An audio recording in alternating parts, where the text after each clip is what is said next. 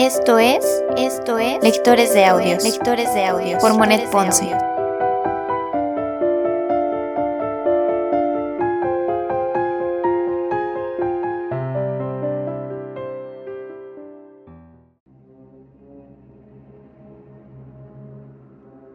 Segunda temporada. Segunda temporada. Frankenstein.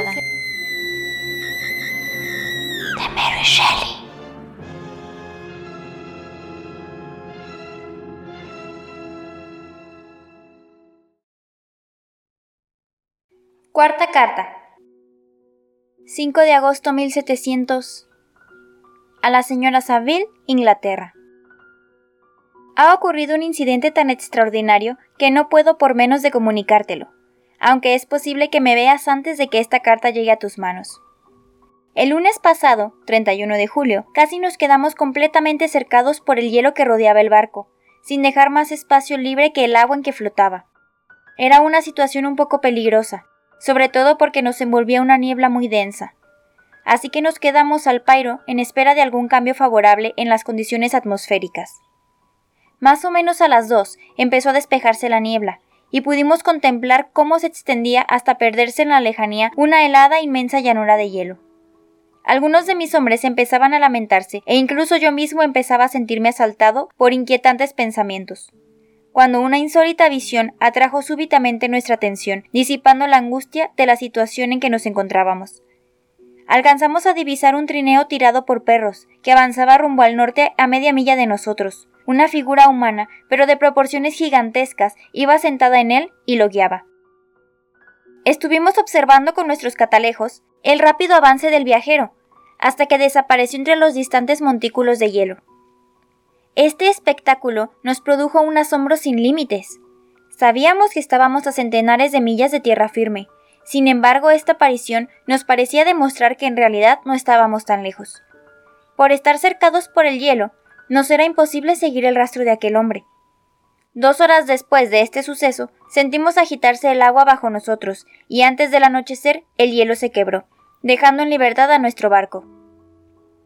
No obstante, continuamos al pairo hasta la mañana siguiente, ya que no queríamos chocar en la oscuridad con aquellas grandes masas de hielo que se desprendieron y quedaron flotando a la deriva tras romperse el cerco que nos aprisionaba. Aproveché todo este tiempo para descansar unas cuantas horas. A la mañana siguiente, tan pronto como hubo luz, subí al puente y encontré a todos los marineros apiñados en un costado del buque, al parecer hablando con alguien que se encontraba en el mar.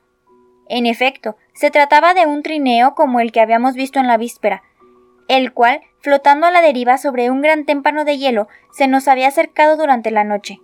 Solo quedaba un perro con vida y dentro iba un ser humano, a quien los marineros intentaban convencer para que subiese a bordo. No se parecía al otro viajero, a quien supusimos un habitante salvaje de alguna isla ignorada, sino un europeo. Al verme sobre cubierta, oí decir a mi segundo Aquí viene nuestro capitán, el que no permitirá que perezca usted en mar abierto. Al verme, el desconocido me dirigió la palabra en inglés, aunque con acento extranjero. Antes de subir a bordo, dijo, ¿me haría el favor de decirme hacia dónde se dirige?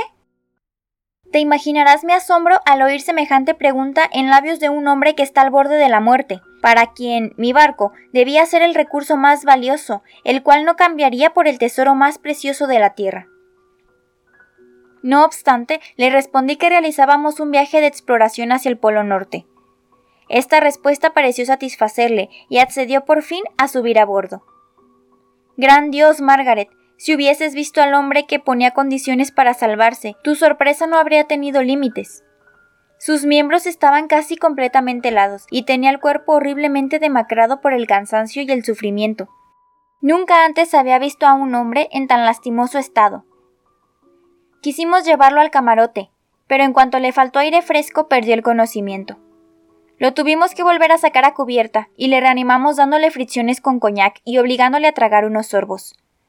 Tan pronto como empezó a dar señales de vida, le abrigamos con mantas y lo colocamos junto al fogón de la cocina. Poco a poco se fue recuperando y tomó un poco de sopa, cosa que le hizo mucho bien. Tuvieron que pasar dos días antes de que pudiera hablar y muchas veces sentí temor que sus sufrimientos le hubieran quitado la razón. Tan pronto como se hubo recuperado un poco, ordené que lo llevaran a mi propio camarote, y le atendí con todos los cuidados que mis obligaciones me permitían. Nunca he visto criatura más interesante. Sus ojos tienen por lo general una expresión de extravío, casi demencial, pero hay momentos en que si alguien tiene para con él un gesto de amabilidad o le brinda el más pequeño servicio, el rostro se le ilumina, por decirlo así, con una expresión de bondad y de dulzura como jamás he visto en ningún hombre. Pese a ello, la mayor de las veces se le ve melancólico y desalentado. Y hay ocasiones en que rechina los dientes, como si la impaciencia lo consumiera por el peso de las aflicciones que lo abruman. En cuanto fue recobrando la salud, me costó mucho trabajo mantenerle alejado de mis hombres, que deseaban hacerle un sinfín de preguntas, pero no permití que le agobiasen inútilmente con su curiosidad, dado que el pobre se hallaba en un estado deplorable, tanto físico como mental, y cuyo restablecimiento dependía evidentemente del reposo más absoluto. Una de las veces, sin embargo, mi segundo le preguntó ¿Cómo es que usted se adentró tanto en los hielos viajando en aquel extraño vehículo? Su expresión adoptó de inmediato una expresión de profunda tristeza y respondió Persiguiendo al que huye de mí. ¿Y viaja este hombre al que persigue de la misma manera? Sí, Siendo así, me parece que le hemos visto, porque el día antes de recogerle a usted avistamos a un hombre que atravesaba los hielos en un trineo tirado por perros. Esta noticia despertó tanto el interés de nuestro huésped que comenzó a formular una multitud de preguntas sobre el rumbo que el demonio, como él lo llamó, había tomado. Poco después, cuando estuvo solas conmigo, dijo Seguramente he despertado su curiosidad y la de esta buena gente, pero creo que usted es demasiado discreto para hacerme preguntas. Desde luego, respondí. Sería realmente una impertinencia y una inhumanidad de mi parte al estarle importunando ahora con preguntas. Sin embargo, usted me ha rescatado de una situación extraña y peligrosa. Me ha devuelto con generosidad a la vida. Poco después de esta conversación, me preguntó si creía que al partirse el hielo habría sido destruido el otro trineo, le contesté que no lo sabía con seguridad, ya que el hielo se había roto hasta cerca de la medianoche, y que por lo tanto el hombre podía haber llegado al lugar seguro antes de esa hora. Aunque era algo que no me era posible afirmar. A partir de ese momento, un nuevo soplo de vida pareció animar el debilitado cuerpo del desconocido.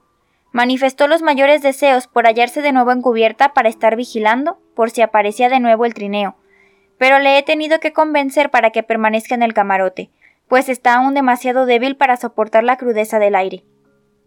Le he tenido que prometer que habrá alguien vigilando en su lugar y que se le avisará enseguida si se descubriera algún nuevo objeto a la vista. Esto es todo lo que consigna mi diario, hasta el día de hoy, en lo que se refiere a este extraño suceso.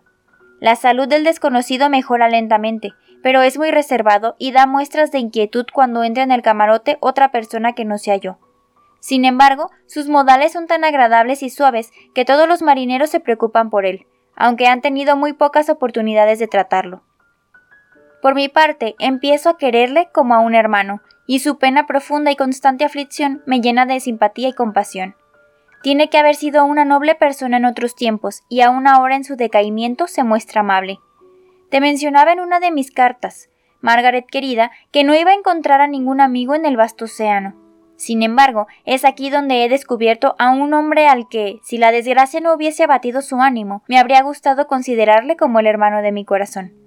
Seguiré comentando en mi diario sobre el desconocido a intervalos, siempre que ocurra algún nuevo incidente que deba de consignar.